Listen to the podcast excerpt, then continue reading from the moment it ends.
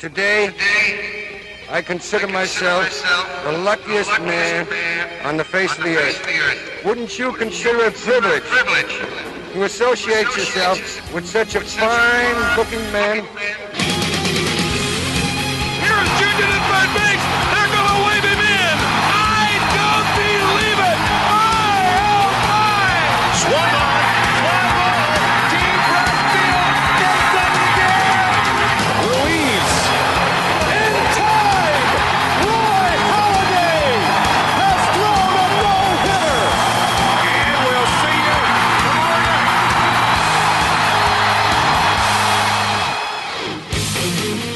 hallo en welkom bij aflevering 15 alweer van seizoen 2 van de Just a Bit Outside podcast. Natuurlijk je enige echte MLB-podcast van Sport Amerika. Met dit keer flink wat paniek. Want Shohei Otani, ja, is die kapot of niet? Daar gaan we het natuurlijk over hebben. Er zijn ook de eerste updates over de All-Star rosters. eh, ja, waarbij Jasper weer zo rustig mogelijk moet proberen te blijven. Want er zijn vraagtekens genoeg.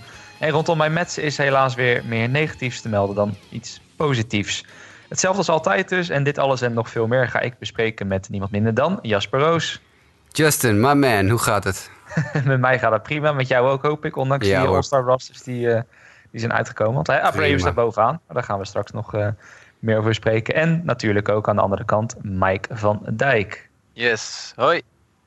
Yes, en dan kunnen we meteen beginnen. Eh, Mike, begin ik bij jou. Wat was jouw moment van de afgelopen week? Ja, mijn moment van afgelopen week. eh, er was wel wat keuze. Ik vond er niet echt enorme hoogtepunten in zitten. Eh, de, het was leuk dat de Florida Marlins weer in een oude tenue speelden. Dat zag er weer fatsoenlijk uit als je Ja, mij dat, vraagt. dat was mooi. Dat was inderdaad mooi. Eh, maar ik ga voor de, de, eh, ja, de vangballen van Cubs outfielder Ian Happ. Die speelde het linksveld tegen, in de wedstrijd tegen de Pirates. En die maakte daar drie ja, echt geweldige vangballen. Drie keer Doki en ving hij de bal. En nou ja, de Cubs commentator maakte dan al snel even een woordgrap. De Happ trick. Ja, ik vond hem, ik vond hem redelijk eh, makkelijk. Maar in ieder geval, vangballen waren, waren een stuk beter dan deze grap. Ja, precies. maar dat was mijn moment van de week. Yes. Nou ja, goed, eh, je, je had het net over de Marlins trouwens. Die uniforms ook normaal binnenhakken vond ik inderdaad wel dat ik dacht van wauw. Sommige teams gaan er echt best wel op achteruit als ze eenmaal een, hele, eh, zeg maar een heel nieuw imago aannemen qua tenue en logo. Maar bij de Marlins is dat zeker het geval. Eh, laat ik dan even mijn moment meteen erbij pakken. Want Matt Leto's, eh, in een niet heel ver verleden nog werper bij de Miami Marlins. Die was toen onderdeel van een soort van eh, die revival die er toen kwam. Met een nieuw stadion, met grote namen die erbij kwamen. Ook Jose Reyes was erbij betrokken. Nou, Matt Leto's kwam er ook was een grote meneer bij de Cincinnati Reds, ging naar de Marlins. Het, stortte helemaal in elkaar. En de meest recente MLB eh, waar, ja, ervaring waarvan kunnen spreken... is dat hij afgelopen seizoen nog heel even bij de Toronto Blue Jays zat... maar niet verder kwam dan drie wedstrijden en een 6.60 ERA. Maar hij speelt tegenwoordig in de welbekende Independent League... voor de New Jersey Jackals. Hele goede naam, moet ik zeggen. Eh, en ja, daar viel die vooral op. Ik kan het wel helemaal gaan uitleggen, maar ik zou zeggen... mensen, als je het niet hebt gezien, zoek even Matt Letos Brawl op... of Matt Letos Video whatever. Eh, zoek het op Twitter, zoek het via Google op afgelopen week. Want Matt Letos, ja, die gooide een bal eh, ja, iets te dicht langs iemand zijn hoofd. en eh, daarop ontstond er nogal een eh, flinke eh, matpartij als het ware. Waarbij Matt Letos, die een fl- flink grote gast is, besloot om iemand half te bodyslammen. Waarna nou ja, allebei de banken op elkaar afkwamen gerend. En de haymakers, uppercuts over en weer gingen. En wat huilende kinderen op de achtergrond en dat soort dingen. Het was echt, ja, het, het was heel treurig toch heel erg grappig. En ook dat ik meteen dacht, met Letos. Nou, dat is weer een naam waarvan je lang niks hebt gehoord. En ik denk, als ik eh, die, eh, nou ja, die ene pitch zag en ook de manier eh, waarop die tekeer ging... denk dat ik wel snap waarom we met Letos niet meer in de MLB zien. Er, is maar, er zijn maar twee goede dingen aan met Leto's. Dat is de kat, Cat Leto's. Ik moet er altijd vreselijk om lachen. Ik vind het echt hilarisch. En, eh, en mevrouw Leto's, Dallas Leto's. Ook als je toch aan het googlen bent op Matt Leto's, zoek dan gelijk mevrouw Leto's ook maar even op. Dat zijn de enige twee goede dingen aan Matt Leto's. Ik denk Oh, dat wauw. Matt Letos wel zijn laatste eh, appearance op deze podcast heeft. Ja, ik denk niet meer dat er een comeback is. Dat was een vrouw, is trouwens wel grappig dat je het zegt. Ik kan me ook nog wel eens herinneren dat hij hele rel, eh, bij zijn hele rel betrokken was of zo. Dat ze, dat ze aan werd gevallen door Reds fans of zo. En eh, tijdens een playoff wedstrijd. Ja, nog iets van Phillies, herinneren, dat, Phillies fans. ik weet- Ja, ze is inderdaad een keer, maar goed. Of ze grappig is, weet ik verder niet. Maar ze heeft wel andere kwaliteiten, kan ik je vertellen. ja, nou goed. eh, Jasper, vertel maar meer over jouw moment van de week. Ja, het is niet mevrouw Leto's, maar het had eh, met de Red Sox en de White Sox te maken. Want afgelopen weekend stond de serie tussen die twee teams op het programma. Het is altijd leuk als de Sox tegen elkaar spelen. En eh, ja, het kan natuurlijk maar één moment van de week zijn. Is het feit dat eh, mijn armetierige White Sox twee uit drie wonnen van de high-flying Red Sox. Die daar denk ik zelf ook niet zo heel veel rekening mee gehouden. En natuurlijk ook Chris Sale op vrijdag versloegen. Dat was eh, helemaal natuurlijk eh, kers op de taart, zullen we maar zeggen. Daarbij eh, de terugkeer van Carlos Rodon voor de White Sox. Natuurlijk hoge draftpick, voormalig honkbalweek superster met Team USA. Die eigenlijk heel, heel goed stond gooien. Dus dat is een, voor een eerste start was het ja, prettig om naar te kijken. En de revival van Dylan Covey gaat maar door en gaat maar door. En dat is een naam die in de fantasy-app eh, nu al een paar keer ook langs is gekomen. Van hey, wie is eigenlijk die Dylan Covey? Nou ja, die, eh, dat is een jongen die vorig jaar door de White Sox van de, uit de Rule 5 draft is geplukt. Een heel jaar op het Major League roster heeft gestaan. Ontzettend in elkaar gebeukt is vorig jaar. En afgelopen winter een soort eh, trainingsveranderingetje heeft doorgemaakt. En nu ineens in plaats van 91 mijl per uur vorig jaar 96 mijl per uur staat te pompen. En dat maakt nogal een verschil. Dus mijn eh, moment van deze week: het winnen van twee van drie wedstrijden tegen de Red Sox door mijn White Sox. Met die Kovi, wat ik dus alleen naar zat te kijken. We hadden het dan in de fancy app over, maar nog niet geclaimd viel me op. Nee, in, in geen één fantasy league waar ik in zit is hij geclaimd. Ik zit in drie leagues en het is toch wel... eh, ja, ik denk niet dat er heel veel mensen echt geloven in Dylan Covey. Als ik ruimte had gehad, in mijn team, dan had ik hem geclaimd deze week. Maar ik heb geen, geen ruimte. Want, eh, Carlos Rodon had ik op de DL staan en daar had ik ook al een plekje voor nodig. Maar ja, ja, als hij zo doorgaat, eh, ja hoor, claimen. Zeker doen. Nou, ik eh, noteer het weer zoals ik altijd doe met eh, Je weet hoe dat de voorgaande keren af was gelopen met je, de picks die eh, Jasper je heeft aangereikt. Ja, Zelfs, als, zelfs als ik niks zeg trouwens, dan snipe Justin me nog. Want volgens mij had je afgelopen week had je er ook weer eentje voor mijn neus weggekaapt, ouwe. Dus ik weet niet... eh, ja, dat was Soria. Maar dat kwam, ja, Ja, ik, ik heb ja. nog een extra closer nodig. Want ik sta geloof ik echt eh, ver onderaan als je kijkt naar het totaal aantal saves. Omdat ik het met eh Bud Norris en Brad Brock heb gedaan. Nou dat is vrij treurig. Dus ja, ik had er gewoon eentje nodig. Ik dacht, hey, de White Sox winnen nu toch wel eens wat meer potjes. Dus dat opent de weg voor ook wat meer saves voor meneer Soria. Als het Ja. goed is. Ja. nou ja, goed. Niet anders. Ik kon niet anders. Maar goed, laten we naar het echte nieuws gaan. Eh, en dan kunnen we natuurlijk met niemand minder beginnen dan met Shohei Otani. Want natuurlijk veel rond te doen. Heel veel verontrustende berichten.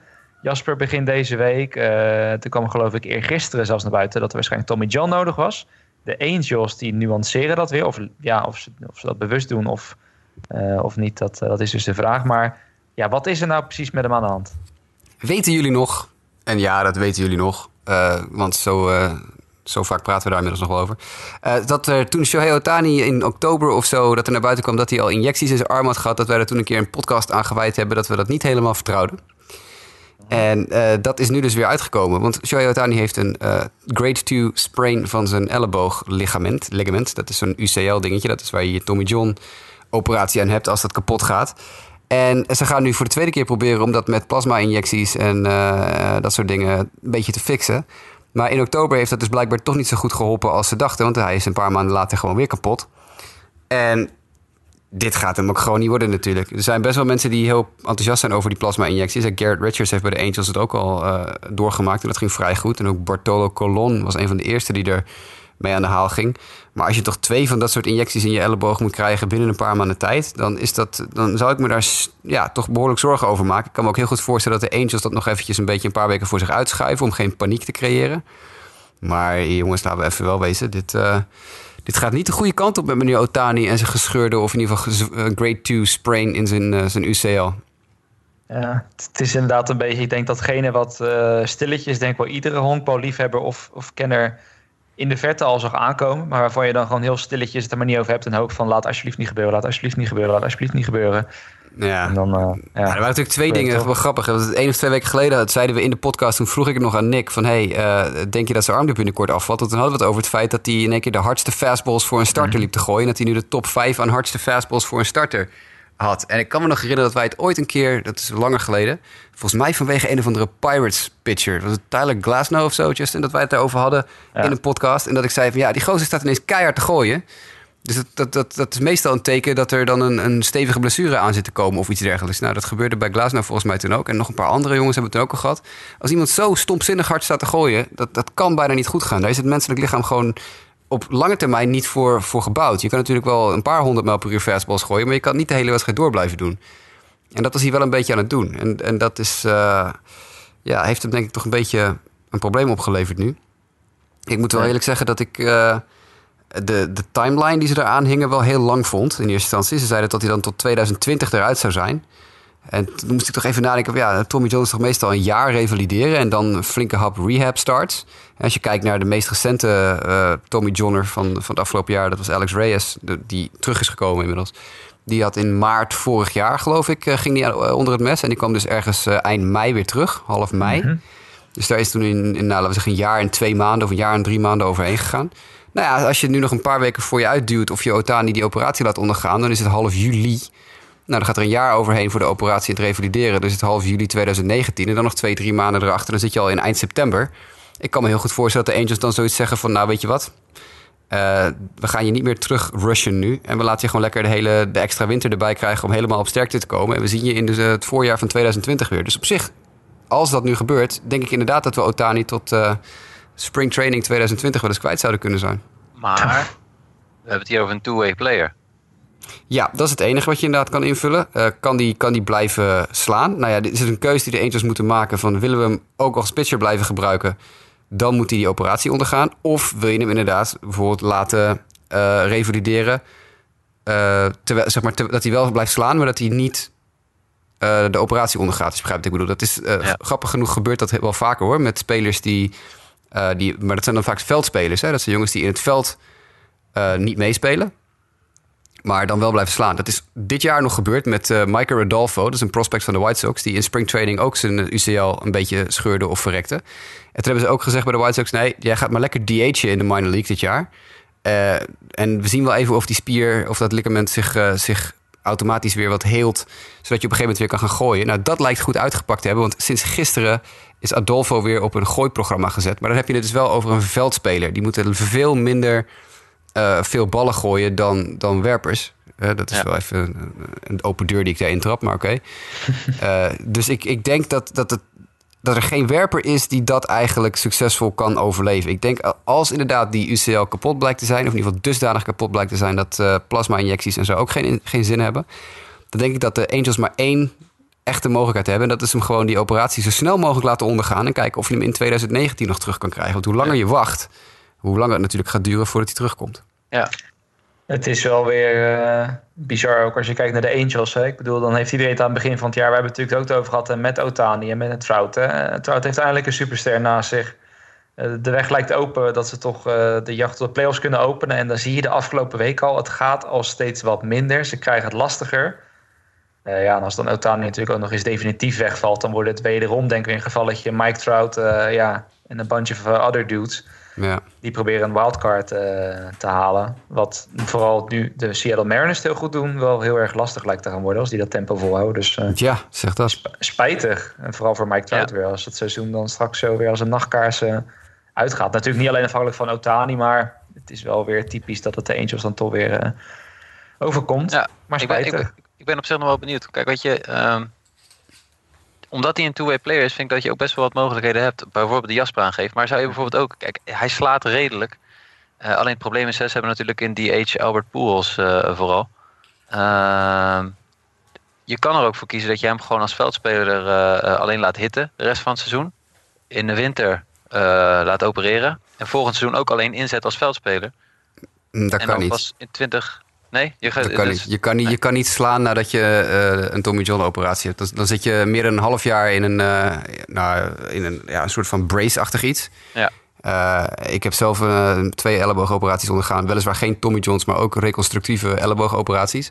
Op het moment dat jij zo'n operatie ondergaat, is het niet, niet mogelijk voor jou om het eerste jaar dingen te doen als, als slaan. Nee, oké. Nee, kijk, ik ben, ik ben geen medisch expert, dus ik zat gewoon even de mogelijkheden te verkennen van wat Ja. kunnen de Angels hierin En doen. dat zegt de man van ons medisch bulletin. Ja, dat, ja, dat is wel waar. Ik, Nee, nee, maar- nee dat, dat, is, dat is helaas. Ik, het, het idee is heel leuk, maar dat is absoluut onmogelijk. Eh, Het is zo'n zware eh, operatie. Eh, Elbow-reconstructies zijn altijd heel stevig. En dat, eh, dat, daar- dat kost ontzettend veel tijd, wil je daar eh, bovenop komen. Dat, en, en dan heb ik het nog, eh, als ik dat vergelijk met die, die, met die operaties die ik heb gehad, dat zijn operaties waar je tussen de drie en zes maanden eruit ligt. En Tommy John is er eentje waar er gewoon een jaar uit ligt. Dus dat is, nee, dat ga je niet redden. Oké. Ja. Laten we hopen dat het eh, uiteindelijk al met al goed gaat komen met meneer Otani.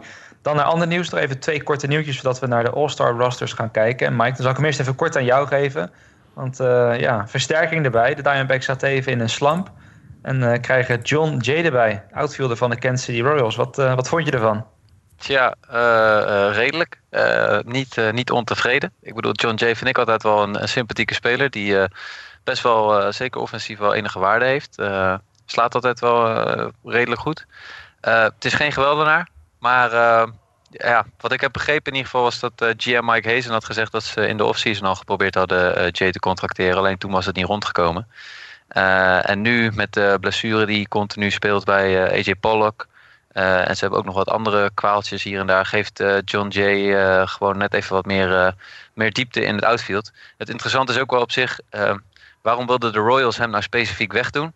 Na 250 plate appearances krijgt John Jay voor iedere 25ste plate appearance eh, ja, een tonnetje erbij.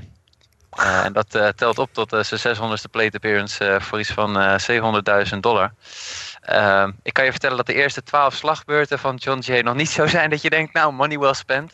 Want hij heeft geloof ik, ik heb die voor me staan, eh, nog geen enkele hit geslagen. En eh, wel al in totaal 8 strikeouts uit de 12 slagbeurten. Dus eh er zijn prijzige, prijzige slagbeurten tot heden geweest. Maar ik vind John Jay is op zich een prima speler. Eh, hij past wel eigenlijk in de laatste acquisities die de Diamondbacks gedaan hebben. In, eh, zoals een Jared Dyson en een Steven Souza. Ja, gaat Ja. ook lekker hè, trouwens, Steven Souza. Maar goed, dat is een heel ander verhaal. Dat, Ja. eh, Ja, dat klopt.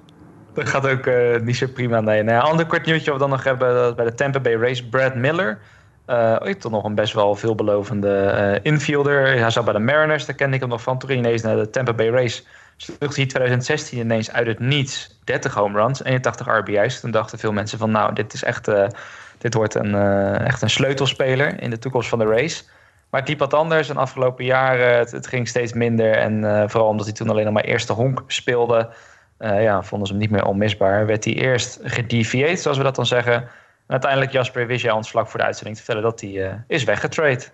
Ja, zo jammer. Brad Miller, al uit zijn Mariners-periode, zijn eerste Mariners-jaar, ben ik echt al een fanatieke Brad Miller-volger. Want ik vond het altijd een hele leuke speler. En ik heb hem heel vaak, en dat is, is eigenlijk een beetje een schande op mijn fantasy verleden, maar ik heb hem te vaak gedraft of eh, op, op, in mijn team gehad. Maar hij had zo'n hele, ja, wat ze dan zo'n, in Amerika noemen zo'n tantalizing combination of power and speed, weet je wel. Het is eh, inderdaad, die zegt power, echt heel veel power.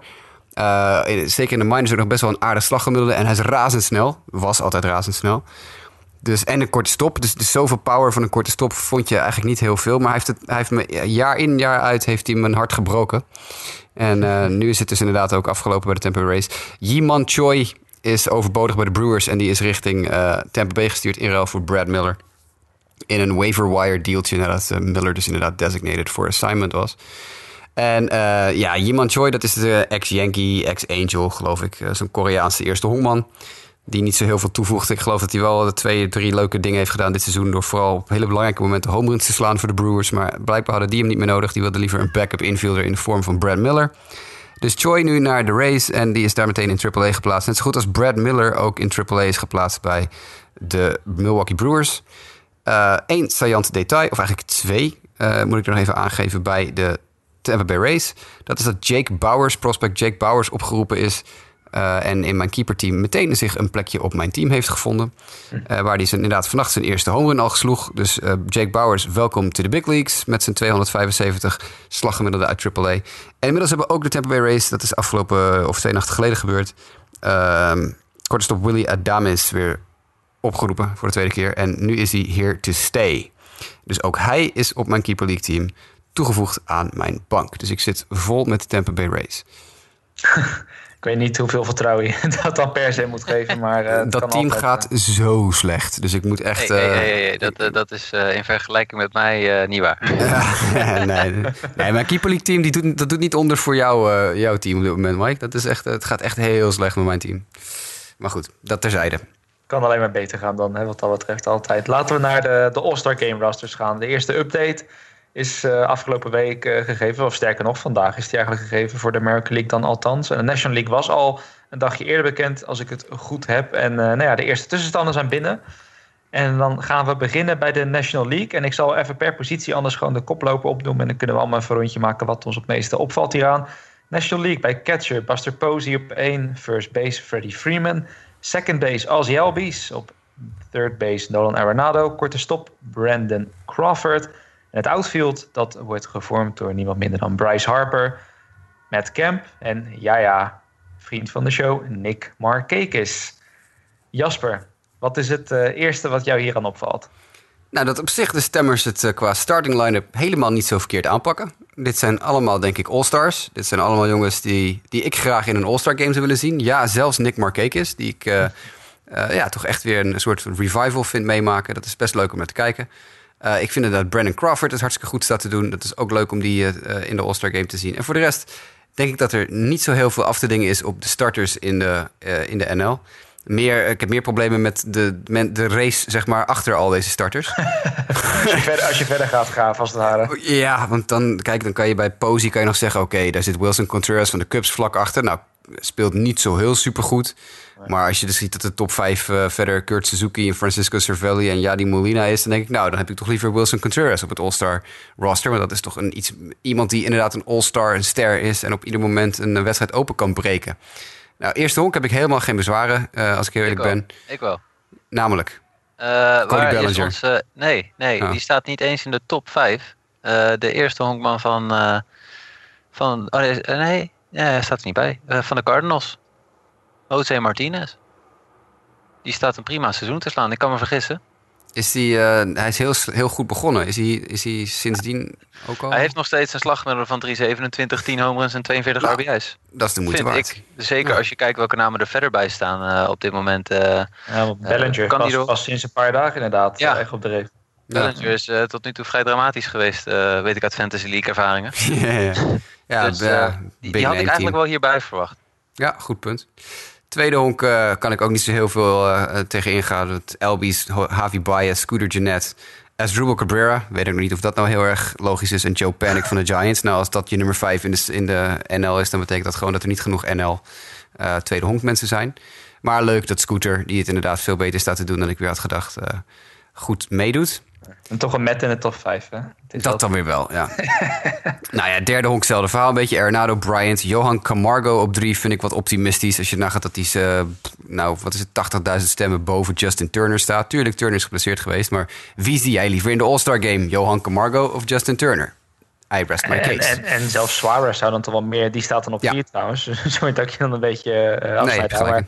maar, eh, die zou dan toch ook wel meer stemmen eh, verdienen. Je ziet heel duidelijk, hè, we, we hebben het er in het verleden wel eens over gehad... dat de Royals die werden een keer en masse de All-Star Game ingestemd door de fans. De Cubs hebben een keer acht starters of zo... of acht, acht Cubs in de All-Star Game gehad... die er ook, waar ook de helft niks van te zoeken had. Dit zijn de Braves-fans die met z'n allen eventjes eh, lekker gaan stemmen... en iedere Brave eh, richting de All-Star Game gaan proberen te stemmen.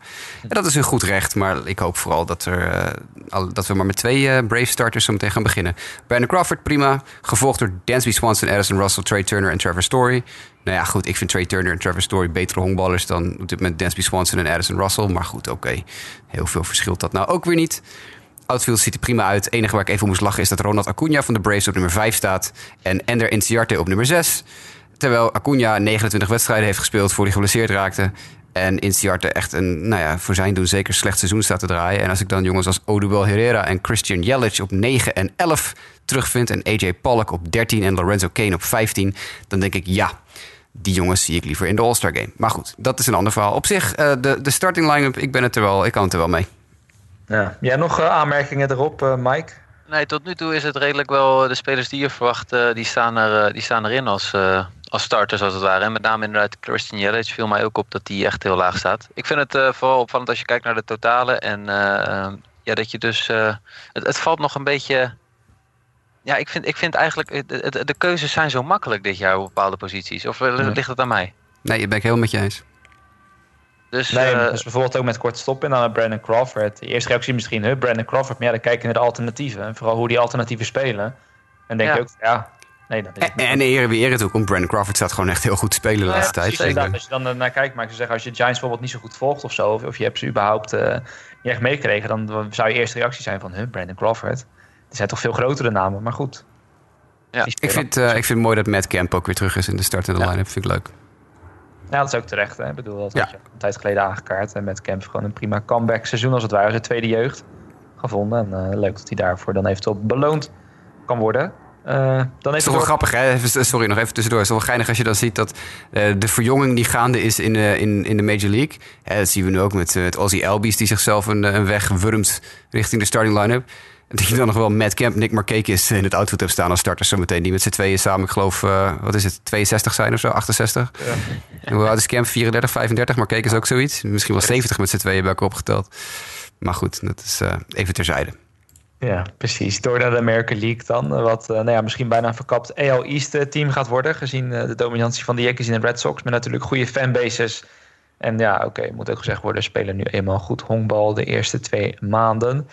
Eh, gaan we weer even het rijtje af van wie er allemaal bovenaan staan. Dan beginnen we dus inderdaad met een Yankee. Die misschien ja, niet zo erg goed is begonnen. Maar wel bovenaan staat op catcher. Gary Sanchez. Dan op first base. Jaspers Matti Jose Abreu. Second base Jose Altuve. Op third base Jose Ramirez. Veel Jose's trouwens. Ja, ja, denk dat had ik nog Eh, niet eens gezien. Nee, ik zit, terwijl ik het nu zeg, denk ik ineens, ik val in herhaling. Maar De, de drie J's. dus van de Ja. 1 tot en met 3. Korte stop eh, geen J, namelijk eh Eminem, Manny Machado. Die staat daar bovenaan eh, op korte stop. En dan het outfield wordt gevormd. En dat lijkt eigenlijk al vast te staan als je kijkt naar die immense aantallen. Wat Mookie Betts, die heeft dus al 750.000 stemmen, staat op 1. Mike Trout 630.000 op 2. En Aaron Judge op 540.000 op 3. En de eerstvolgende is dan pas Michael Brantley met 240.000. Eh, bijna drie ton aan verschil dus tussen Judge en Brantley. Mike, jou, valt jou wat op hieraan? Nou, dat dit gewoon, als je de starters bekijkt, eh, dat wij denk ik over een jaar of 10, 15 zeggen, dit was echt een hele goede generatie en een geweldig team. Ik vind dit echt, als je deze line-up nu ziet, dan denk je echt van, eh, the future is here. Dit Ja. is echt, eh, ja, dat, dat, dat, dat is in ieder geval wat bij mij opkomt. Dit is echt, echt een goed team om, om naar te kijken. En ik, ik, ik steun altijd de, de National League.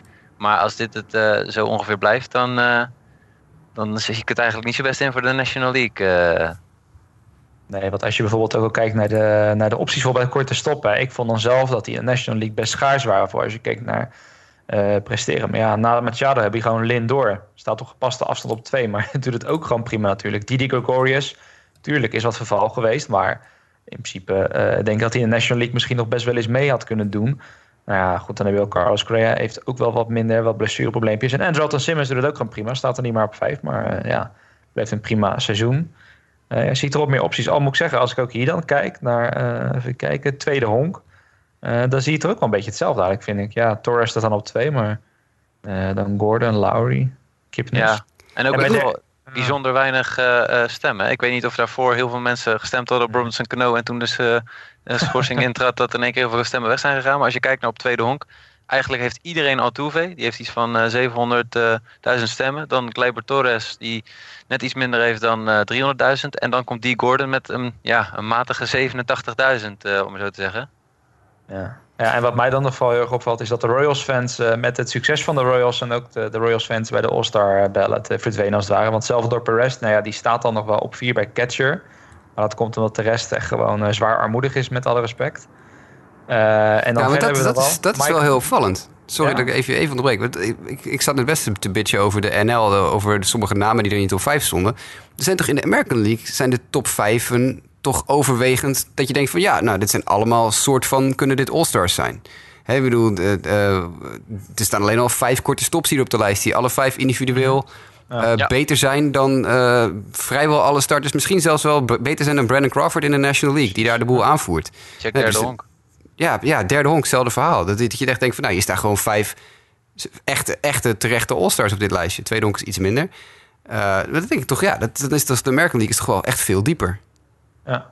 Nee, eh, eens inderdaad. En dan, eh nou, wat moet ik zeggen, moesten dus alleen eens lachen dat wel Mike Moustakas er wederom opstapt. Maar ik denk ook daar dan niet eens zeg, eh, geheel onterecht. Maar dat zijn dan nog de enige twee Royals die zeg maar, de slechte start hebben overleefd. Eh, Jasper, nog meer dingen waarvan je zegt van... eh, nou, je hebt het natuurlijk al een beetje gezegd. Hè, dat valt hier wel mee. Dus niet echt zaken waarvan je zegt van dit is echt schandalig. Ja, wel. Oh, Ik heb hem net gevonden. E- Eddie Rosario in het outfield voor de Twins heeft maar 92.000 Oeh. stemmen en staat op plek 14. Dat zie ik net, ja. Terwijl je het zegt. Oeh, ja. Eddie Rosario heeft 14 home runs, 43 RBI's, slaat 313 met een 909 OPS. Wat Eddie Rosario doet achter Jackie Bradley Jr., die 192 slaat op het seizoen. Even spieken. of- of 189 met drie home runs en een 584 OPS. dat slaat werkelijk waar helemaal nergens op. Marvin Gonzalez van de Astros op nummer 8. Marvin Gonzalez heeft 4 home runs, 30 RBI's en slaat 2,35 met een 662 OPS. Hoe staat die achter zo ver voor Ja. op Eddie Ja, Rosario? en wat Eddie Rosario, Van Josh Reddick dan, die staat er ook Precies. boven. Die is nu Ja. echt al weken geblesseerd. ja precies. Ja, dat gaat echt nergens over. Er staat er nog een Brad Gardner tussen. Ja, dat is natuurlijk een Yankee, dus daar kan je ook wel vanuit gaan dat we weten waar dat vandaan komt. Ook Yankee. 2,63 average, 5 home runs, 21 RBI's. Ik herhaal nog even. Eddie Rosario, 14 home runs, 43 RBI's, een 3,13 average en een 909 OPS. Die staat op plek 14. Mensen, allemaal eventjes online, even inloggen, even Eddie Rosario stemmen. Let's go, kom op. Ja, dat hij, is, hij is een beetje de Eric Thames van vorig jaar, denk ik. Toen waren we ook Ja. campagne bezig voor Eric Thames. En nu is Eddie Rosario inderdaad degene voor wie we oproepen om eh, te stemmen. Maar dat, dat valt me dan ook wel op als je dus hier naar kijkt. En denk dat is dus vooral eh, outfielders van kleine marktteams, dat, dat die vooral het grootste slachtoffer zijn. Op zich, als jij, eh, wat we in de National League zagen, zoals Nola Arenado of hier Manny Machado bij de Orioles. Als je echt een superster bent, dan kom je er nog wel onderuit als je voor een klein team stopt. Maar vooral met outfielders die gewoon toch wel heel goed bezig zijn. Maar je speelt voor een kleine team aan een kleinere markt. Dan, dan valt me op, dan ben je wel echt het grootste slachtoffer. Want heel veel mensen van, of het Yankees zijn, of Red Sox, Astros, Braves, et cetera. Die vullen gewoon heel de outfield in met hun eigen ploeg. En eh, Ja. Het is bizar. Ja. Ja. En, eh, hoe heet het? Vorig jaar hadden we Aviseo Garcia, die daar een beetje het slachtoffer van werd. Ja. eh, of eh, in ieder geval die een beetje hetzelfde had. Ja. Maar je ziet ook, als je kijkt naar deze, de, degene die de meeste stemmen hebben, dan zie je toch eigenlijk wel alle ELCS-ploegen eigenlijk sterk vertegenwoordigd zijn, om maar even zo te noemen. Ja. Eh, potentiële ELCS-teams. Ja, dat is logisch natuurlijk. hè. Dat zijn, de, dat zijn de teams met de sterkste spelers. Dus dat zijn ook de teams met de meeste fanbase. En de grootste Echt. fanbases, ja. Want de Indians hebben ook behoorlijk eh, hun fans laten stemmen. Want er staan heel veel Ja. Indians in alle top 5. Ja. En dat is dan toch een bizar inderdaad. Hè? Ik bedoel, naast dat je dan dus gewoon de objectieve fans hebt. eh, Nou ja, laat zeggen dat misschien... Het zou me niet verbazen dat misschien maar een derde is of zo... die echt objectief stemt, of 40 procent. Ja, en als, als dan een team succes heeft... dan gaan superveel fans natuurlijk eh, Ah, super subjectief stemmen. Dat, dat Daar blijft- erger ik me zo aan, man. Ja, nou, sorry jongens, ik maak mij ook volledig schuldig aan eh, als ik Tuurlijk. vijf ballots op een dag mag inleveren, dat ik dan in ieder geval ook eentje inlever waar ik eh, stem op eh, Jonathan Schoop, eh, Didi Gregorius en een ander op André Simmons. Dat, eh, dat doe ik toch ook wel hoor jongens. Ja, maar dat, dat zijn wel... Ik bedoel, Schoop heeft dan niet zo'n heel goed seizoen. Maar je, je- er is niemand die jou scheef aankijkt... als jij denkt dat Anderton Simmons een all-star Nee. is op korte stop. Nee, natuurlijk, er zijn ook spelers die objectief gezien iets beter zijn. Maar Anderton Simmons is in zijn doen... en Didi natuurlijk ook, gewoon wel een ster. Zijn er Bogarts natuurlijk ook. Gewoon, dat zijn gewoon sterren. Ik zou er geen enkel bezwaar tegen hebben... om die jongens in de All-Star Game te zien. En dat is een beetje waar het voor mij op, op vast zit, weet je. Ik, eh, er wordt altijd gezegd... nee, je moet de beste spelers de, de All-Star Game instemmen. Ja, je, je moet natuurlijk... Je moet een combinatie van twee dingen de All-Star Game instemmen. Je wil natuurlijk de grootste sterren in de sport wil je zien... in die, in die exhibition-wedstrijd. Ik wil de grote namen wil ik zien. Met daarbij de caveat, de aantekening... dat ze natuurlijk ook wel een beetje redelijk moeten presteren. Want zoals een paar jaar geleden toen Ben Zobrist van de Cubs... als starter van het, op het tweede honk werd ingestemd... terwijl hij echt het hele seizoen al geen deuk in een pakje boter sloeg. Kijk, dat slaat natuurlijk nergens op. Zobrist is natuurlijk een grote naam, grote ster... Maar als hij natuurlijk het hele seizoen geen klap presteert... dan moet je hem niet de All-Star Game instellen, stemmen. Maar ik wil de grote namen zien... zolang ze inderdaad maar eh, ook een beetje iets bijdragen. Miguel Cabrera op drie op eerste honk... op derde, de, de derde positie bij de eerste honklijst... vind ik, vind ik meh. Maar ja, goed, er is niet zo heel veel alternatief. Maar dan, dan ga je al gauw naar de jongens die het wat meer verdienen. Zoals een CJ Crone of zo. Ik denk dat CJ Crone meer verdient om in de All-Star Game... of in de, in de top 5 te staan dan Miguel Cabrera. Alleen Cabrera is dan wel de grote naam. En speelt hij nou super slecht dit jaar? Nou nee, het is niet om, om over naar huis te schrijven... maar het is niet super, super slecht. Weet je, ik bedoel, gewoon, gewoon een, drie- gewoon een 301 average en een 845 OPS. Maar dan heb ik wel bijvoorbeeld heel veel moeite. En dat, hier gaan een paar mensen uit eh, onze fantasygroep... eh, die, die weten dat ik nu, wat ik nu ga zeggen. Dat die hele Mitch Moreland hype die op dit moment aan de gang is... die, die maar die de luisteraars. Ja. de luisteraars. Oké, Die- dat was hem. die Mitch Moreland die staat 20.000 stemmen achter Jose Abreu. Nou, bijna 30.000 stemmen achter Jose Abreu. Mitch Moreland kwalificeert niet eens in de, in de slagdingen, want die heeft te weinig slagbeurten. Nee, laten we vooral Mitch Moreland even in de All-Star Game stemmen over Jose Abreu. Nou, je kan mij heel veel vertellen, maar als ik een All-Star Game starter moet kiezen... Abreu, die los daarvan ook echt een fantastisch seizoen heeft... die eh, op schema ligt om het eh, Major League Baseball record voor twee honkslagen te gaan verbreken dit jaar. Hij heeft de meeste twee honkslagen in de, de meeste extra base hits in de hele majors. Eh, dat- is toch geen keus? Dat is toch gewoon geen keus? Ja, Mitch Moreland staat nu eh, drie, vier, vijf weken leuk een balletje te slaan. Eh, heeft er zo weinig slagbeurten dat hij niet eens kwalificeert voor de batting title. Of voor, voor wat voor statistiek dan ook. Als je een lijstje met eerste honkmensen tevoorschijn tovert, moet je eerst aanklikken dat ook de spelers die niet kwalificeren op het lijstje moeten staan. Wil je Mitch Moreland zien? Maar die staat 30.000 stemmen achter met afstand de beste eerste honkman in de American League. Nou, dat vind ik een lachertje. Zo, ik heb het gezegd. Ik heb mijn ei kwijtgekund. ik kom kom inderdaad, me. kijk, een Let's beetje go. subjectiviteit is denk ik niemand vreemd. Eh, iedereen heeft voorkeur voor een team of voor een bepaalde nationaliteit dan in ons geval met de Nederlandse spelers. Maar ja, als jij inderdaad met, met goed geweten op eh, Albert Pools gaat stemmen, omdat je echt vindt Ja, dat hij bijvoorbeeld dit jaar heel erg goed speelt, ja, dan eh, vrees ik toch dat, het, eh, dat er ergens iets misgaat of, in of, het dat- je systeem. Ja. Giancarlo Stanton kiest over eh, JD Martinez. Want Martinez Ja, is voor mij ook echt veruit de beste DH dit jaar.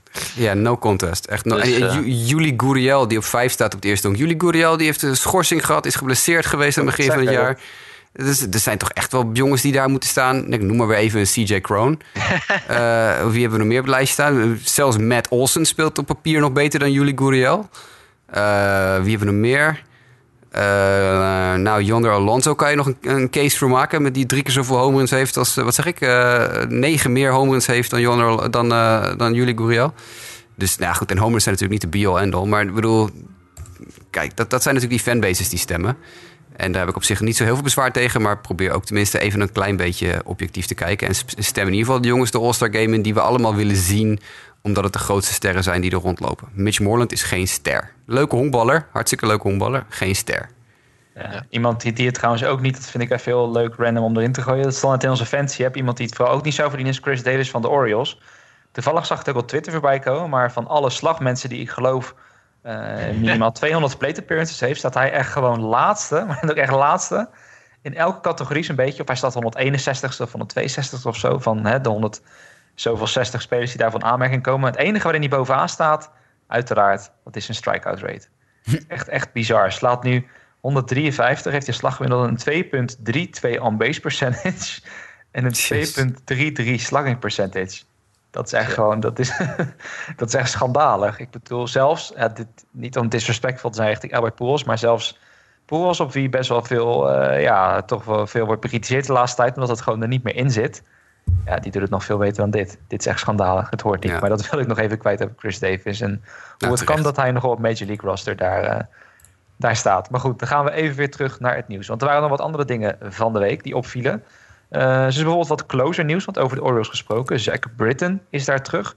Eh, die zal daar dus weer het stokje overnemen van Brad Brock. En ik denk dat in het geval van de Orioles het daar dus vooral de vraag gaat worden, denk ik, hè, wie uiteindelijk Zach Britton in een trade gaat overnemen. Want eh, de kans dat de Orioles dit jaar nog ergens voor gaan spelen, behalve voor de number one draft pick, die is uiterst klein. En daarnaast closergebied. eh Ken Giles in Houston, toch best wel bekende naam. Die eh, moet gaan knokken voor zijn plekje. Want Hector Rondon, die, neemt een paar van zijn starts of van zijn closer kansen op zich. En gezien de stats is dat best terecht. Dus ja, Ken Giles mogelijk zijn, eh, zijn baantje daar kwijt. Dus voor alle fantasy. Zit ik meteen te bedenken, heeft iemand bij ons Hector Rondon? Denk het wel, hè? Vast wel. Zullen we eens kijken? Ja, Onze, zoek de- het eens op. doorgaans Had jij- is er had jij weinig goede verder dan- beschikbaar eh, eigenlijk. eh. maar sowieso, eh, weet je, gaan nu langzaam aan richting, eh, richting eind juli. Ja, het is nog best, oké, is nog even weg. Maar er komen wel een aantal, eh, met, ook met Britain, als hij laat zien dat hij weer een beetje zijn oude vorm als het ware heeft, dan zijn er toch best wel weer wat leuke armpjes eh, van de relievers beschikbaar, waar best wel wat interesse voor zal zijn, verwacht ik hoor. Nou ja, Dus, bijvoorbeeld eh, voor de Astros dan. Hè, omdat we het er nu over hebben. Ken Giles, die het dus gewoon weer best wel moeilijk heeft. Ja. Ik geloof op het moment van schrijven heeft hij een 4.98 ERA. Wel, wel 10 saves, maar er zullen er allicht ook wel een paar tussen zitten. Dat is hier even niet te herleiden. die hij heeft verspeeld. Als het ware, ja. Ja, Hector. Ja, precies. En eh, Hector, krassen. Hector, Ron- Hector Rondon doet het dan nu wel goed als zijn vervanger. Eh 1.50 ERA en 3 saves dan al. Maar ja, ik Drie denk keer als- raden wie, eh, wie Rondon in onze Fantasy League heeft. wie, wie heeft er twee handen vol aan relievers op zijn roster staan? D'Alessi? nee, nee, Jurian. Oh, ja. Ah, heeft echt een enorme bak aan pitchers. Maar die heeft ook Hector Rondon. Dus dan, Nou, eh, kijk, goed, eh, goed bezig jullie. Ja, maar goed, ja, dus de Astros zijn dan denk ik wel eens een team die daarvoor kunnen gaan kijken. Want eh, de postseason zullen ze ongetwijfeld halen. Maar of je dan met Hector Rondon en een kwakkelende Ken Giles erin wil als je closer, dat, eh, ja, dat betwijfel ik ten zeerste. Dus dat wordt eh, interessant om te volgen. Trouwens ook natuurlijk bij Jasper, bij je White Sox, Hokim Soria, nog zo'n naam denk ik die uiteindelijk interessant wordt voor, voor andere teams. zeker als hij zo goed blijft gooien als hij de Precies. laatste twee, drie weken doet. Want hij begon niet zo heel goed. Maar toen heeft hij met Don Cooper, de pitching coach, in een side session... heeft hij een paar dingetjes veranderd aan zijn gooibeweging. En hij is echt lights out sindsdien.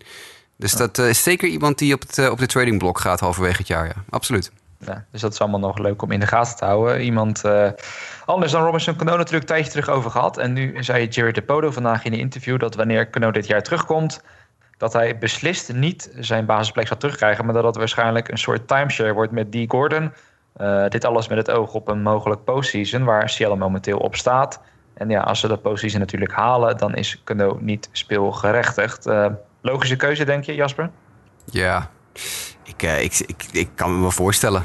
Weet je, het, het, de Mariners spelen supergoed sinds Cano weg is. Dat, is natuurlijk, ja, dat hoeft niet per se iets met elkaar te maken te hebben. Maar ja, waarom, waarom zou je met een winning formula gaan klooien, weet je wel? Het is, uh, tot nu toe gaat het prima zo. Dus dan zal Cano zeker na zijn foutje uh, zich weer even terug moeten knokken in het, in het team, denk ik.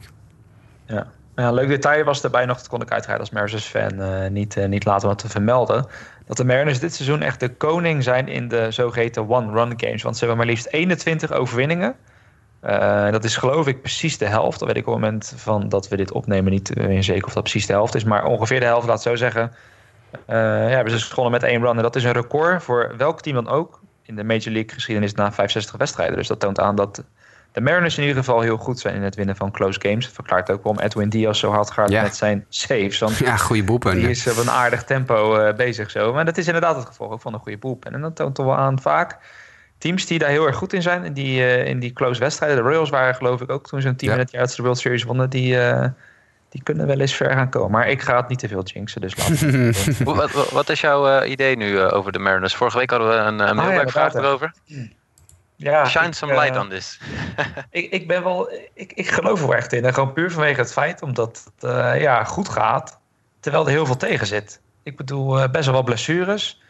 Uh, gekend ook in die, in die fase dat er al veel werd gewonnen. Nou, Cano valt weg. Ik bedoel, ja, je kan vinden van wat je wil. Maar ik bedoel, toch gewoon een van de... We hebben het net over dat er weinig goede tweede honk spelers zijn eigenlijk. Als je zo kijkt, of die het goed doen in ieder geval. Nou, dan is Cano gewoon prima.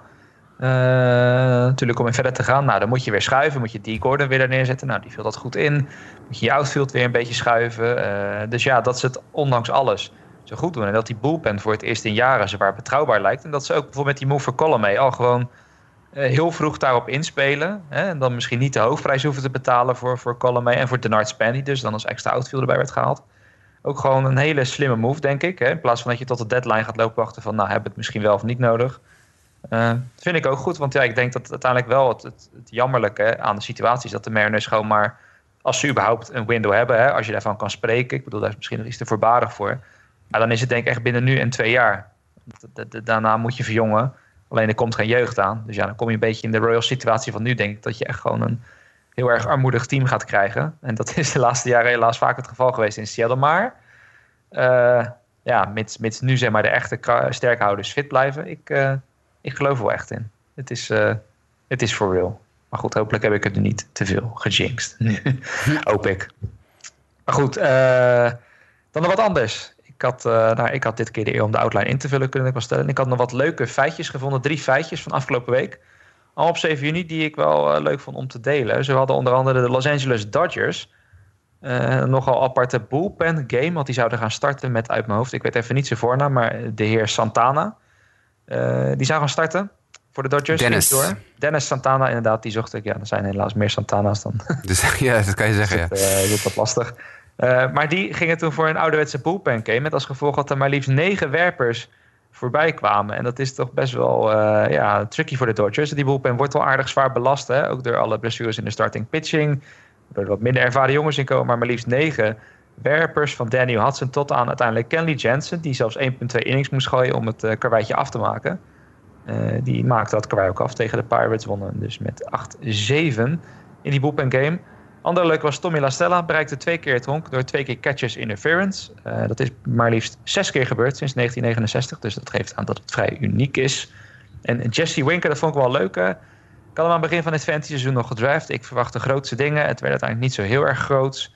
Uh, maar doet het toch wel oké. En hij had van de week de eer dat hij uh, als eerste speler ooit, meen ik, of als eerste speler sinds nou ja, voor oorlogse tijd, om het zo maar te zeggen, drie uit drie ging met de walk-off home run. Denk je, nou, dat is niet zo heel bijzonder. Maar hij deed vanaf de bank als invaller. Dat is toch wel een vrij bijzonder gegeven voor Jesse Winker, die dan toch zo voor de Reds eindelijk. Uh, dan zijn het tenminste wat leuke mensen te beleven in het land van de Reds. Dan het medisch bulletin, denk ik eh, eigenlijk, eh, Mike. Ja, wat, eh, wat zijn daarom nog wat opvallende zaken die spelen? Nou, naast Otani was er eigenlijk ook nog een andere starting pitcher die nogal bekend is, die helaas naar de disabled list is gegaan. Dat is Steven Strasburg. Die heeft last van een ontsteking in, in zijn rechterschouder en die is op de disabled list geplaatst afgelopen weekend, 10-day disabled list. Dus dat was wel een grote naam. Verder qua blessures, even kijken, mis ik er dan nog heel even. Volgens mij was dat in ieder geval een van de weinige. Oh ja, ja, ja, wacht even. Nee, ik moet niet vergeten. We hadden nog de Subway Series, waarin Masahiro Tanaka een sprint trok. Oh, Ja, sprint, poging. ja, Dat was een poging. poging tot van het derde honk naar de thuisplaats. En eh, in alle beste bedoelingen die hij had, ge- vroeg hij daarbij net even wat veel van zijn hamstrings. Die, als jij, eh, je vertelde het volgens mij, niet, niet één hamstring eh, heeft het eh, begeven, maar twee geloof ik hè? Ja, hij had two hamstring strains. En je hoort niet heel vaak überhaupt dat als er hamstringblessures zijn, gaat het er vaak om eentje. Maar ja, ik vroeg al voorafgaand aan de uitzending of jullie het hadden gezien. Maar ja, dat hij bij dat loopje gewoon nou ja, zo'n beetje allebei zijn hamstring heeft gesloopt, dat vind ik vrij, vind ik vrij bizar. Voor een sporter. Ja, ik vond het ook. ik, ik heb de, de velocity niet gezien on the basis. Ik vond ook niet dat het, laat maar zeggen, heel hard ging. Dus dat daar al die hamstrings het eh, begaven, vind ik wel eh, veelzeggend over de fysieke staat, zeg maar. eh. Ja, al, Maar was goed, het me- ja, al was het meest gênant nog wel tussendoor. En dat zit ik me even te herinneren dat Jay Bruce, die gooide dus vanuit het right field, dat die hem niet eens uit wist te gooien. Dat was eigenlijk misschien nog wat meest treurig aan de situatie. Want Tanaka die ging dus echt nou ja, zo hard als een, als een Scania-vrachtwagen. Zat geen versnelling of tempo in. Hij ging natuurlijk ook niet sliden of zo over de plaat. Want nou ja, eh, waarschijnlijk eh, stonden zijn hamstrings in de fik als het ware. Of zo voelde het waarschijnlijk voor hem. En dan nog wist Jay Bruce hem niet op toch een redelijke afstand uit te gooien. Dat was misschien wel het meest eh, Ja. pijnlijke aan de hele situatie. Maar het was, niet, was gewoon een week met slecht nieuws in ieder geval voor, voor de Yankees. Want Jordan Montgomery die was op de disabled list geplaatst. En die heeft nu ook zijn Tommy John surgery ondergaan. Dus die gaan ze in ieder geval voorlopig kwijt zijn. En er was nog één andere blessure. En ja, dan moeten we toch weer richting, eh, richting jouw eh Mets volgens mij. Hè? Noah Syndergaard. Ja, vorige week hadden we het ook al even kort eh, afgestemd. Die heeft nog steeds last van een vinger. Ja. En het is nog steeds onbekend wanneer hij terug gaat komen. Maar hij zou in ieder geval gisteren weer een bullpen sessie hebben gegooid. En ik heb niet de laatste status daarvan ontvangen. En dat je natuurlijk nog gewoon Johannes Cespedes, die zou ook binnenkort terugkeren. Maar die had ook weer een terugval. Eh, ook uit een eh, minor league wedstrijd gehaald. En ook nu timetable eh, niet bekend wanneer die terugkomt. Het is inmiddels wel weer zo heel erg treurig. Want als je inderdaad even voor de grap het, het blessurelijstje erbij pakt... dan begint het alweer aardig, ja, aardig fors te worden als het ware. We zullen eens even hier kijken. Hebben hier Asdrubal Cabrera zelfs op het moment van opnemen. Uh, hamstringblessure, onzeker of hij dinsdag meedoet tegen de Braves. Nou, Johannes Cespedes dus. Met de heupblessure. Travis Darno, die had natuurlijk al een partially torn UCL. Elleboogblessure zien we dus het seizoen niet meer terug.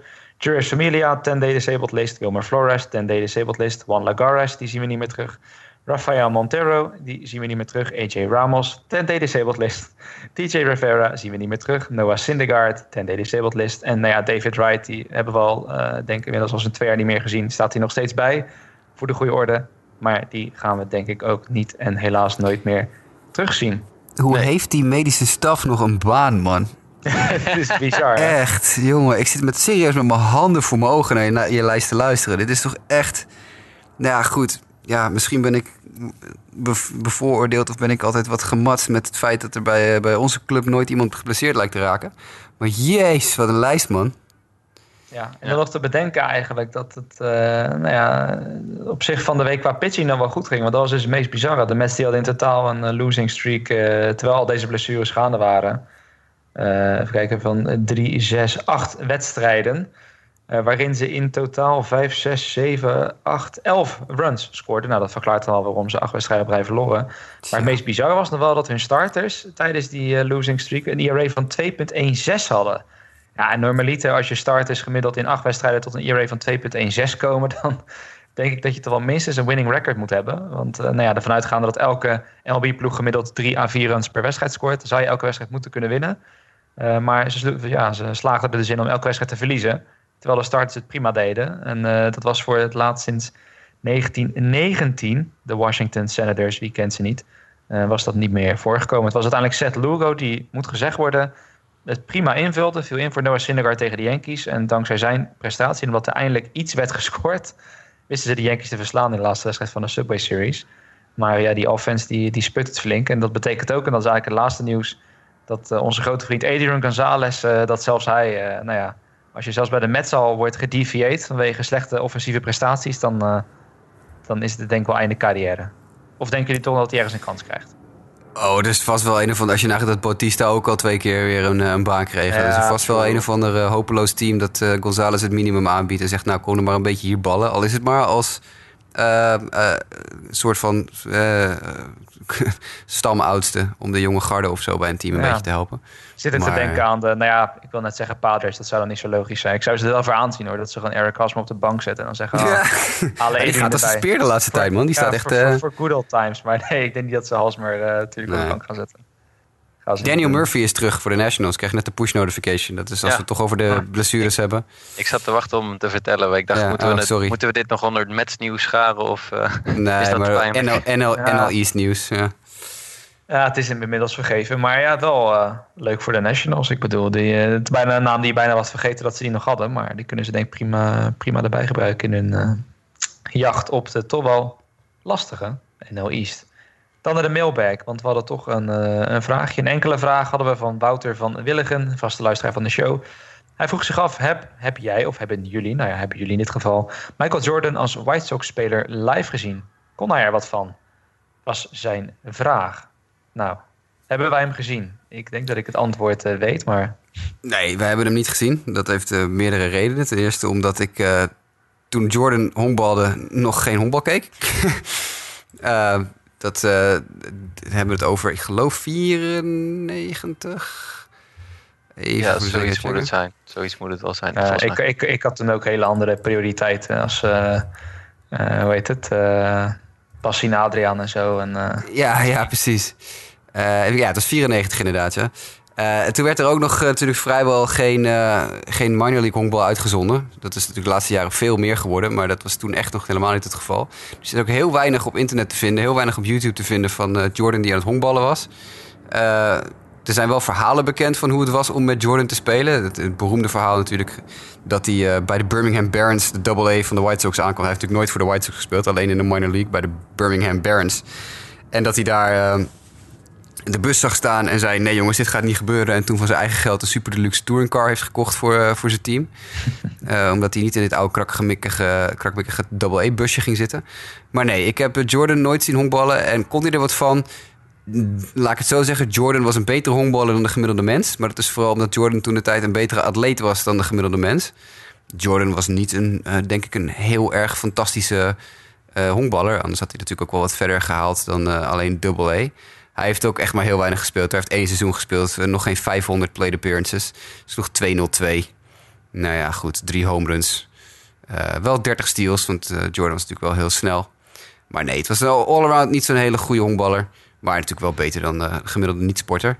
Ik zit er wel Ehm. trouwens tussendoor even meteen te, te bedenken. Jammer dat LeBron James nog nooit in de minor leagues heeft gehonkbald. Hadden al die basketballiefhebbers nog een reden of nog een platform om eh, Michael Jordan en LeBron James te gaan vergelijken. Maar helaas, dat, Ja, eh, inderdaad. dat Ja. zal helaas niet gaan gebeuren, denk ik. Ja, nou, de, de enige bewegende beelden die ik van eh, Michael Jordan in een honkbaltenue heb gezien is eh, eh, Space Jam, dat is deel 1. en, en deel 2 is eh, de documentaire Jordan Rides the Bus. eh, Ja. Van Ah, eh, ja, ja, ja. 30 for 30. eh, wat een mooie documentaire is. En dan kom je er via zo'n documentaire ook achter dat eh, Terry Francona destijds zijn, eh, zijn De manager was, ja, dat klopt. Ja. Ik had wel heeft, mooi. ja. Die komt bij de White Sox vandaan inderdaad, uit het White Sox coaching, eh coaching ding. Ja, we hadden vroeger ook nog eh, Bo Jackson en Deion Sanders. zijn natuurlijk ook twee beroemde eh, two-sport athletes. Die hebben dan allebei ge-American footballed. Jackson voor de Raiders, geloof ik. En die heeft ook bij de White Sox, Royals en Angels gehonkbald. En Deion Sanders heeft natuurlijk een heel rijtje aan honkbalclubs versleten... en was ook een legendarische American voetballer. Heeft een van jullie hen live gezien, vraagt hij. Ik zei, nou nee, die hebben we ook niet live gezien. Maar van Bo Jackson is vooral... want dat is echt, echt over je eind jaren tachtig... Eh, Bo Jackson eh, is wel met afstand de beste van de drie. Bo Jackson was echt een fabelachtige honkballer. Eh, dus de vraag, konden ze er wat van? Kan je voor Bo Jackson geruststellen? Ja, Bo Jackson was een van de allerbeste honkballers op aarde toen hij honkbalde. Enige probleem dat Bo Jackson had is natuurlijk dat zijn, zijn heupen naar de malle moeren waren. Want die heeft hij een keer bij een American voetbalwedstrijd... heeft iemand zijn been beet gepakt en was zijn heup uit de kom geschoten. En dat was het één groot drama. Dat is alleen maar erger geworden. Waardoor Bo Jackson zijn, zijn carrière eh, heeft relatief kort eh, heeft moeten houden bij de, in het honkbal gebeuren. Maar Bo Jackson was een fabelachtige honkballer. Er staan regelmatig YouTube-filmpjes kan je vinden van Bo Jackson. Die bijvoorbeeld echt een. Die gast kon zo, zo hard gooien. Dat was echt niet normaal. Die, die echt in, in een streep vanuit het rechtsveld iemand op, op thuis of op drie uitgooit. Ook met commentaar van Hawk Harrelson erbij. Dus dat is helemaal dubbel genieten natuurlijk. Maar Bo Jackson was een fantastische honkballer. Dion Sanders niet. Het is ergens toch wel jammer, vind ik, dat we dit soort uh, de two-way players, of althans de two-sport players, niet, uh, niet hebben. Puur ook vanwege het, uh, het spektakel dat het met zich meebrengt. Nou ja, ik zit te denken, iemand die het wel had kunnen doen, terwijl het hier over hebben, is misschien Jeff Samartja. Dat, dat, ja, was een ja, goede wide receiver. Het, het, het, is gek, het is misschien qua, qua qua hoe die eruit ziet, niet meteen de eerste waar je aan zou denken. Iedereen denkt misschien aan de, de meest super atletische uh, atleten. Maar ja, Jeff Samartje was inderdaad een, een goede wide receiver, begreep ik toen. Ik, toen begon ik een beetje de NFL te volgen. Bij Notre Dame werd zelfs gezegd van, nou, die kan in de tweede of derde ronde gedraft worden. Die kan er wel misschien een slot receiver worden in de NFL. Uh, dus nou ja, voor mensen die geen NFL volgen, dat is dan ongeveer de, de, derde receiver ben je dan. Dat is gewoon een belangrijke positie in de competitie. Maar ja, Samarja maakte toen, ik denk achteraf, uh, misschien ook wel de beste beslissing uh, voor zijn inkomen. Ja. Voor zijn bankrekening om het honkbal in te gaan. Want daar werd hij toch wel, al met al kunnen we stellen, een, een goede pitcher. Ja, succesvol. Dus, maar, die, maar die had dat wel. Ja, ja, of het dan echt haalbaar is, want dat is natuurlijk wel dingen. Als je ook echt, stel vooral met de NFL, als je ook daarin dan mee wil spelen. Ja, je krijgt zoveel klappen en het risico blessures is zoveel groter daar natuurlijk. Uh, ja, dat risico zou dan MLB-team dan nooit met je willen nemen. Weten dat, ze, dat, dat zij weten dat jij een half jaar Amerika voetbal gaat spelen. En uh, dat het risico groot is dat jij dan uh, ja, half kapot terugkomt. Dat, achter kans, kans klein dat MLB-teams daar geld in zouden investeren, zeg maar. Ja, nou ja, dit is, ja er is dus nu het, het hele principe van Kyler Murray... Hè, waar we het vorige week al over hadden bij de, hadden bij de draftcast. quarterback van Oklahoma die de gedraft is door de A's en dus na het komende collegevoetbalseizoen definitief stopt met collegevoetbal of met voetbal en gaat honkballen. Dus dat was nog wel iemand geweest die, als je dan hebt over iemand die uitblinkt in één sport en heel erg gehyped is in de andere. Kyler Murray is een, een ongelofelijke quarterback geweest altijd in high school in in Texas kwamen we ook achter toen we dit voor zaten te bespreken net. Dat die heeft echt, weet ik allemaal voor prijzen. Offensive Player of the Year, twee, tweevoudig Mr. Texas Footballer of the Year, Gatorade Football Player of the Year, noem maar op. Dus echt een serieuze American voetballer. Die uh, zo ongelooflijk veel beter is geworden in zijn laatste anderhalf jaar dat hij ook nog honkbalde. Dat iedereen in de honkbalwereld ook zoiets heeft van... Damn, die, die gozer, dat kan wel echt een serieuze superster worden. Dus dan, als je dan toch toevallig, dat Wouter die vraag stelt nu... Dat we Kyler Murray mee kunnen nemen. Als je dan toch een naam moet noemen waarvan je denkt van nou, die had het had, had gekund als ze er nog toe zouden staan tegenwoordig. Dat gebeurt natuurlijk niet meer, want er gaat veel te veel geld op zitten om, uh, om jongens professioneel te laten spelen in allebei de competities. Wat Dion Sanders dus wel deed. Hè? Die speelde in de zomer honkbal en de wintervoetbal. Uh, dat, dat gaat denk ik voor meneer Murray, Kyler Murray, niet op. Maar dat zou dan nog wel één jongen zijn die eventueel, ja, die dat zou kunnen.